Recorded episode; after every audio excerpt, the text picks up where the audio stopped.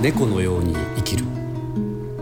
深町健次郎が糸島で出会った人々と死生観や生きることの喜びを紡いでいく物語。さあ、えー、今回はですね、糸島某所、まあ、なかなかこう自然豊かな場所に、えー、風も吹く中、えー、空師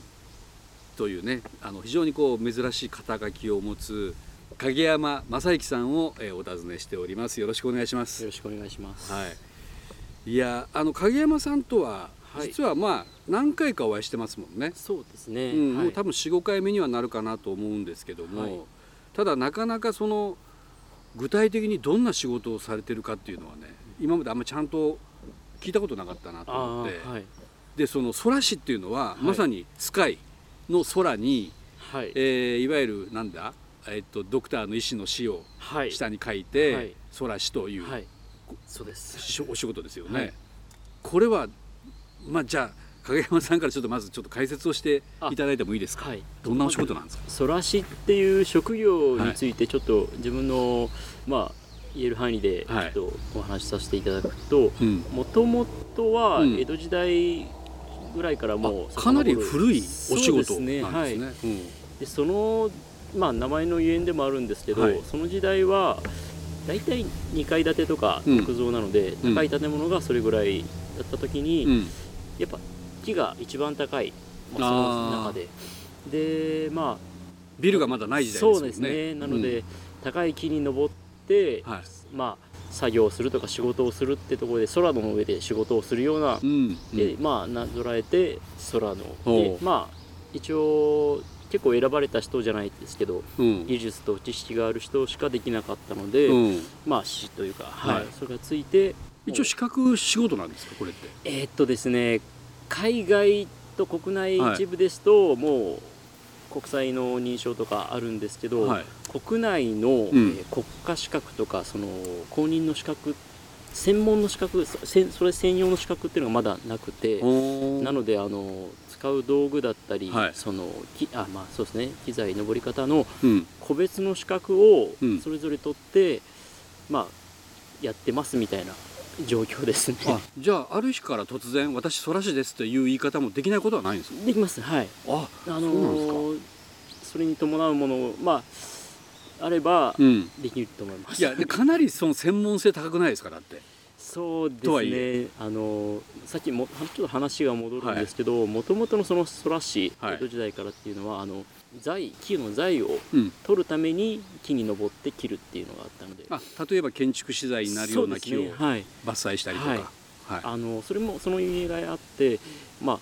まあ倒せばいいじゃんっていうところもあるんですけど、うん、やっぱり木重量物で高さもあるので、うん、倒すと割れたり傷むんですよね。そので建材として、あのー、価値が下がってしまうとかいうのがあるので傷つけないように伐採をする。そうですね、うん、でそこで、まあ、ロープを使って、はい、あのー、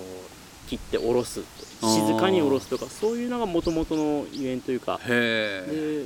で自分が最初に初めて空師をした時も、うん、やってる方はやっぱりまずその受け仕事を受けて、はい、あのーその方からはクライアントからはお金をもらわず、うん、要は木を買い取るような形にして、うん、作業して、うん、でその空師自身が市場に出して、うん、そこであのお金を、えー、そういうシステムなんですか。あの見立てが間違えば、うん、赤字赤字っていう、まあ、ちょっと家計というか、うんね、その山を踏む的な要素もあったみたいな。でもその持ち主からすれば、はい、別にそれは自分の財産だとかっていう感じでもないんですか。あんまりえっと大体その空師が扱う木っていうのはもう地小木とか、うん、やっぱ木にあのその建物とか家に地小をきたす木をもうどうにかしてくれ、はい、あちょっと危険性の伴うような。そうですね、はい、うん、で、まあ、もちろんそのそれだけではなく市場で、まあ、出し、うん、材を出してあのある程度金額になったらそのクライアントにペイする戻す、はい、っていうのもあるみたいなだったんですけど、はい、えーとですね、どれぐらいかな、もうその木材とかの価値がだんだん下がってきたのもありますし、うん、建材としてもなかなか整わないというか、うん、あったと思うんで、うん、自分が始めたちょうどじゅうにねんぐらいですかね、はい、震災の年に始めたかな、うん、はもう財として出すよりも、うん、とにかくその切って下ろす、うん、サービス業的なニュアンスが強い状況ですね。その困ってる人をちょっと助けるぐらいの。そうですね、はい、もう言っ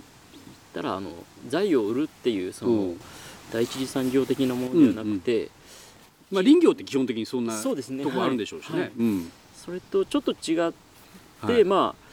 ぱっと見林業という枠でも見る人もいるんですけど、はい、本質はあの今の現状のソラシは、うん、キリチンというか、まあ、うん、美容師といったらなんですけど、うん、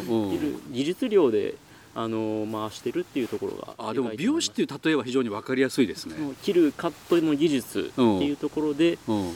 そうですね、それが結構国内でいうと多いと思います、はい、へえ、その影山さんはソラシというふうに名乗り出しても何年ぐらいになるんですか？一応ですねじゅうにねんぐらいですね。じゅうにねんぐらい、はい、それはこの世界ではどのぐらいのキャリアになるんですか？あ、えー、っとですね、うん、長い人はもうさんじゅうねんよんじゅうねんやってる方も、なるほど、まあ、職人さんですからね、はい、体が動く限りはみたいな。その自分じゅうねん、まあ、いちにねんでしっかり仕事できる人もいれば、は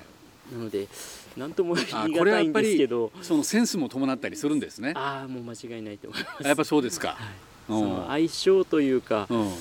っぱりあると思います。ちなみに影山さんが言う適性っていうのはどういう人が向いているんですか、ソラシに？えっとですね、うん、あの慎重で、うん、かつあまり気持ちが張り詰めない。慎重っていうのは、まあ、本当にあのケアフルというか慎重に、ね、はい、物事を進めれる人、繊細にできて、はい、かつそのちょっと相反するかわからないんですけど、うん、気持ちがほわっとしてるというかあまり激しくない人の方が、そのテンパらない人。そうですね。で、あの木を切るっていうちょっとセンセーショナルというか、うん、結構見た目のインパクトがありますよね、まあ、やっぱ大きな木がね、はい、倒れるというか、はい、よくあの映像とかでも見ますけど、はい、ちょっと緊張しますよね。でやってる側としても、うん、それをやるってところでやっぱり高揚感みたいなのももちろんあると思うんですね。なんでそれでやっぱりそこに酔っちゃうっていうのもある。あで、なるほど、それは危険なんですね。あまりそうですね、あのーうん木のサイズとかでだいたいあるんですけど、うん、気持ちとその実際のがずれ出したりとかで、うん、あの、うん、イケイケって言ったらなんですけど、はいはい、とやっぱり怪我があったりとか事故があったりっていうのも、調子に乗る人はちょっと危ないかもしれないですね。なんかいろんなことに共通するかなと思うんですけど、冷静沈着かつ慎重で、ちょっとあの言葉あれですけど、はい、ゆったりしてるというか、うん、不安、うん、ぐらいの人の方が、うん、うん、なるほど。むしろじゃあ影山さんはそうなんですね、タイプ的には。あのもうちょっと抜けてんねんというか抜けてるところも多いんで、うん、人とこうコミュニケーションするよりは森とか山にいた方がいいとか思うタイプですか？そう本来っていうか、まあ、そうですね、うん、あん、あんまり人混みの多いところっていうのが最初は、うん、だあれだったんですけど、うん、あのソラシをやる前はずっと農業農業法人より、あ、なるほどね、まあ、遠からず近からずというか、そうですね、うん、で果樹というかそのやっぱり木に関係するところだったんですけど、はい、うん、その確かにその仕事中は、まあ、まあ一人でとか数人でやってたんですけど、うん、やっぱりその仕事って、うん、やっぱりだんだん孤独じゃないですけど、うん、人と接しないので、うんうん、ちょっと疲れてくるというかあるんですけど、うんうん、たまにそのフェス行ったりとか音楽フェス行ったりとかで、はい、メリハリはやっぱ必要なんですよ。そうですね、うんうん、常にというよりそのメリハリ、うん、本当まさしくだと思います、う